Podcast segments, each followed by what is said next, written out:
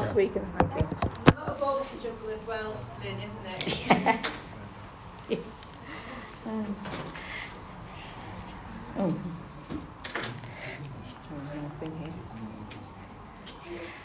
Right, for the benefit of those listening back later, today's reading is Luke 5, verses 33 to 39. And what I plan to do this morning is tell you some stories, because that's how Jesus taught people. He rarely told people things directly, he let them think about what he'd said and work it out for themselves. In this reading, that's exactly what he's doing. The disciples ask about fasting, and he's talking about weddings, and he's talking about pieces of cloth, and he's talking about wine skins, and he doesn't really answer them specifically.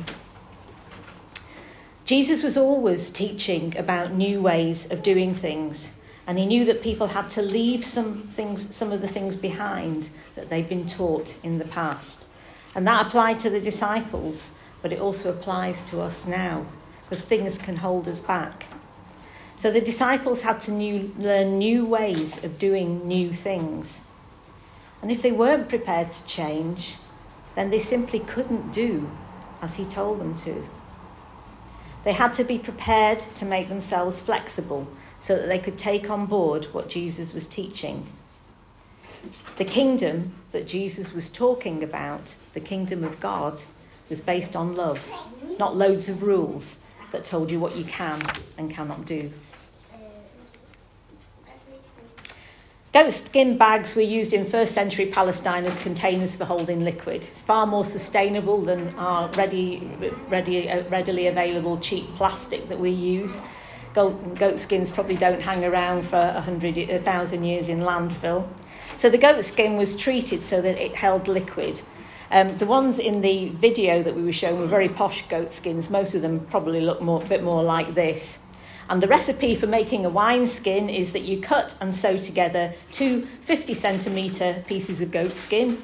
You cover it with glue, which you get from a local tree, um, and that acts as a seal round it.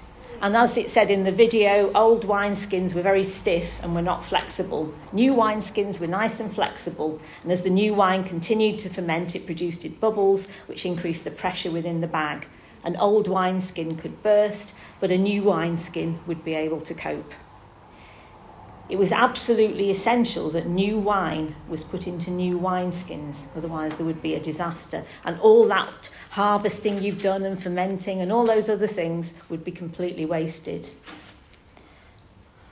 The followers of Jesus have to be like new wineskins, and that means us today. They have to be flexible and to be prepared to leave behind the way they've been taught to do things in the past. Um, and the people who are teaching people in churches also need to learn new ways as well. Some people get very stuck in the past. A story about geese. There is a story about some tame geese that were kept in a farmyard with a high wall surrounding them. They felt safe there. They had everything they needed. The corn was good. They had a fresh water supply. What more could a goose want? None of them ever attempted to unfurl their wings and fly because the corn was good and they felt safe. In time, an older goose, a philosopher goose, arrived and started to talk to them about giving up their ordinary safe lives for the joys and freedom of flight. They were impressed by his enthusiasm and the wonderful way he spoke, as week by week he challenged them to take to the skies. Do you think this farmyard is all there is in life? Discover your true vocation given to you by your Creator. It's time for you to become the geese you were always meant to be. Let's join our wild cousins in flight. Carried by our wings, we could see the world. We were born to soar, to lift ourselves above those beings that have no wings, who cannot fly, who are tied to the ground. Live the life that you were created for. And often the philosopher Goose would describe the beauty and wonder of life beyond the farmyard. He explained that there were desert wastes and ocean waves and forest glades and mountain ranges, and they'd never seen any of these things. He reminded them that they were imprisoned in this bland and colourless world, with their wings folded tightly to their sides, content to paddle in the mud without even lifting their eyes to the skies. The geese loved the wise old goose's motivational speeches. They found the talks moving and profound, a wonderful description of a life packed with meaning. And as they listened, something would stir deep inside them, as though a higher power were calling them to the skies. They felt uplifted. Some of them would even begin to flap their wings to symbolize their commitment to this new life. Many of the geese gave themselves to constant study of these revolutionary ideas and endlessly discussed the old goose's teaching. They found their voices and they sang anthems to celebrate the gift of flight. But there was one thing they didn't do. What was that? They didn't fly. Because the corn was good and the farmyard was safe and secure.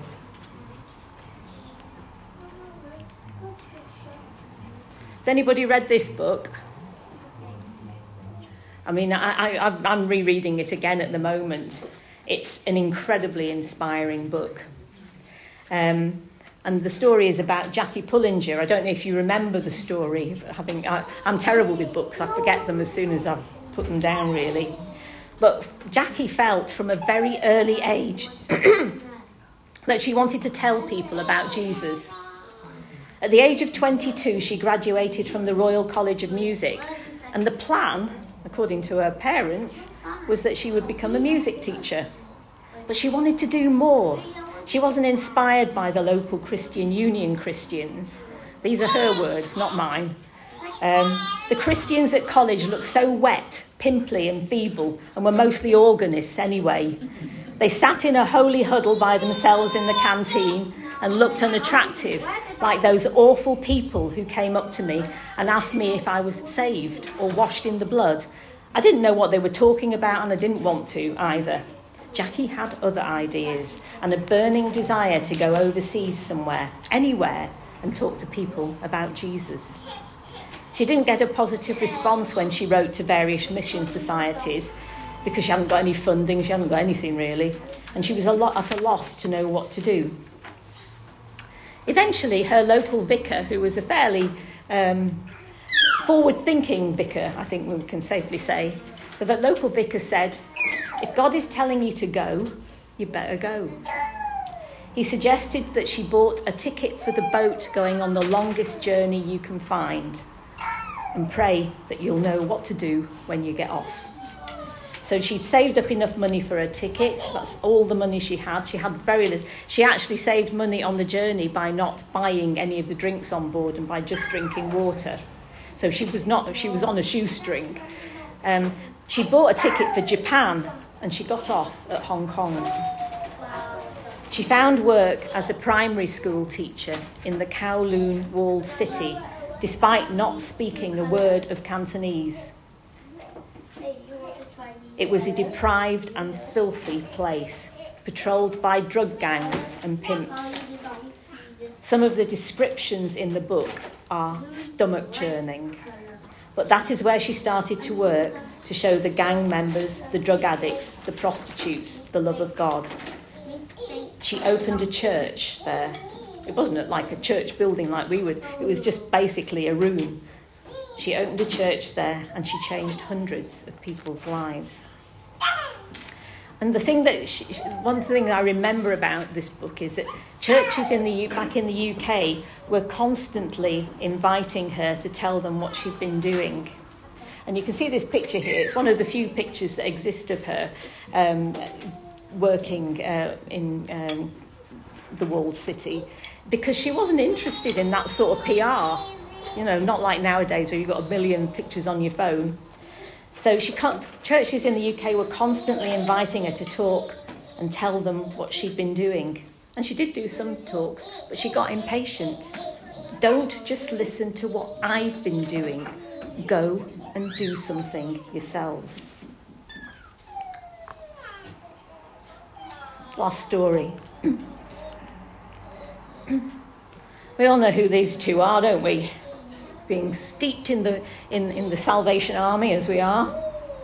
William and Catherine Booth were born in 1829. Um, Catherine was raised in a Christian family but made her own personal Christian commitment at the age of 16. William's family were poor. His father died when he was 14. By then, William was a pawnbroker's assistant, seeing poverty and suffering every day. He became a Christian when he was aged 15 and began to attend his local Methodist chapel, developing a passion to share his faith, particularly with the most poor and rejected in society. He preached his first sermon aged 17.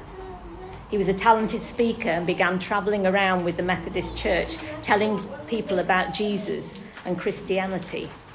By the early 19, sorry, by the early 1850s, he was working among the poor and uneducated. Catherine and William met when he went to preach at her church, and they married in 1855. Catherine was quiet, unfamiliar with public speaking, um, but she was driven by the belief that a woman should have the same right to speak as a man, so she got on with it. The Booths held meetings for new Christian believers and they helped alcoholics. They had eight children. I don't know how they had time with all the other stuff they did. Um, but they founded uh, the Salvation Army in London in. Oh, it says 1865 on here. That was the Christian mission. Ah, right, yeah. So, ah, right, yeah. It was, it, it, was originally, as, as my helper here tells me, it was originally called the Christian Mission. It became the uh, Salvation Army just a bit, but that was the basic group of people, wasn't it? Um, and they t- it was in London, in the East End of London, to tackle the poverty of the Victorian era. It was based on military principles, and it aimed to provide spiritual support, yes, but practical support to the poorest people in society. William and Catherine were passionate Christians who were inspired to tell people about Jesus Christ and were convinced that following his teachings transforms people. But they also wanted to meet the human needs and to help people without discrimination as a demonstration of God's love for humanity. The thing about churches is all churches are built by people of vision who listen to God and understand what He's saying to them. Unfortunately, as time goes on, people often get comfortable and forget what God wants them to do. It can become all about the worship, the prayers, the ritual, rather than being about what God is meant to be driving us to do. A bit like the geese in our story. They got all enthusiastic about the ideas that were being taught and they wanted to know more, but they never did anything. They never actually took to the air and flew as their creator made them to do. One thing I love about the Salvation Army, and I've travelled through various um, churches in, in my time as a Christian, is that there, there is a real urgency to actively do the Word of God. But, and I'm sure those people who've been to various other Salvation Army corps will, will agree, there are some corps where it's all about the uniforms, it's all about the brass bands, it's all about the songsters. And there's nothing wrong with any of those things. It only becomes a problem if that's the only thing that the church is thinking about. And I have to say, if our corps was like that, I wouldn't be here because I can't be doing with all of that stuff.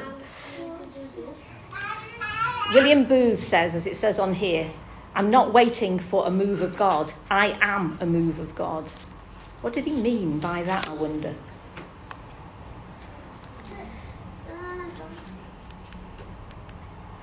A vital part of the DNA of a disciple of Jesus is captured in the statement which is, I have been crucified with Christ. I now know I no longer live, but Christ lives in me. The life I now live in the body, I live by the faith, by faith in the Son of God, who loved me and gave himself for me. That's Galatians 2:20. That's what William Booth is alluding to when he says, I'm not waiting for a move of God. I am a move of God because I am pushed through, through life by the, Christ who's living in me. When Paul wrote to the Galatian church, he was very clear that his identity is in Christ, but also focused on the fact that Christ lived in him. This is what William Booth is talking about. I'm not waiting for a move of God. I am a move of God because God is inside me already. I don't need to wait for God to tell me what to do. God is part of me. Following Jesus is not about doctrines and discussion groups. That's not to knock the, uh, the, the, discussion groups we have in this church. They, they're often very helpful. But following Jesus is about actually finding your mojo, finding, about finding the real courage to follow Christ, to, to allow our attitudes and our actions and our responses to be shaped by His. And that's hard. It's a lifetime's work. Anybody who's the same as they were when they first became a Christian isn't moving. You have to move, you have to learn, you have to understand more, and you have to be motivated to do what Christ actually teaches. Many people have been sold an idea of Christianity which is all about doing and saying the right things, about fitting in, about not rocking the boat. But following Jesus is about making the story of Jesus what you give your whole life to, making the Jesus revolution what you give your energy and passion to. At the very heart of the universe is a God of love. A God who is on the side of all those who are oppressed, who feel forgotten, who feel insignificant, who feel powerless.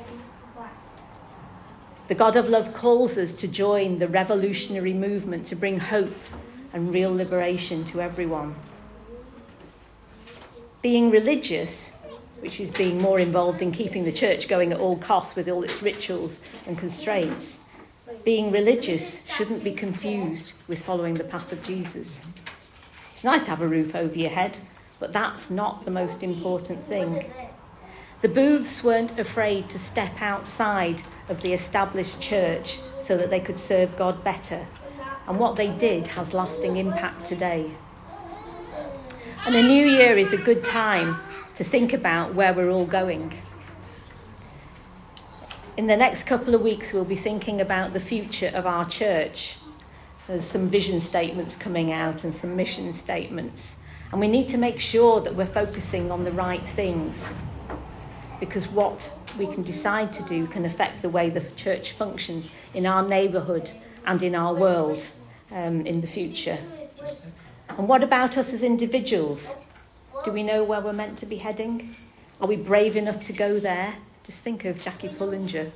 That woman had some courage.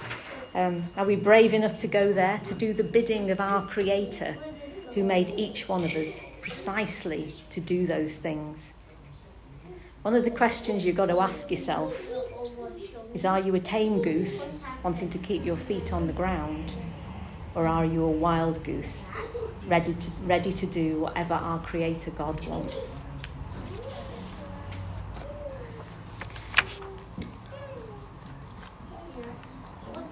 I just put this on because I've only found it. I've never seen this before. I'm sure uh, you people who have been uh, been in the Salvation Army a long time um, but uh, I, I just thought, what a summary of a life.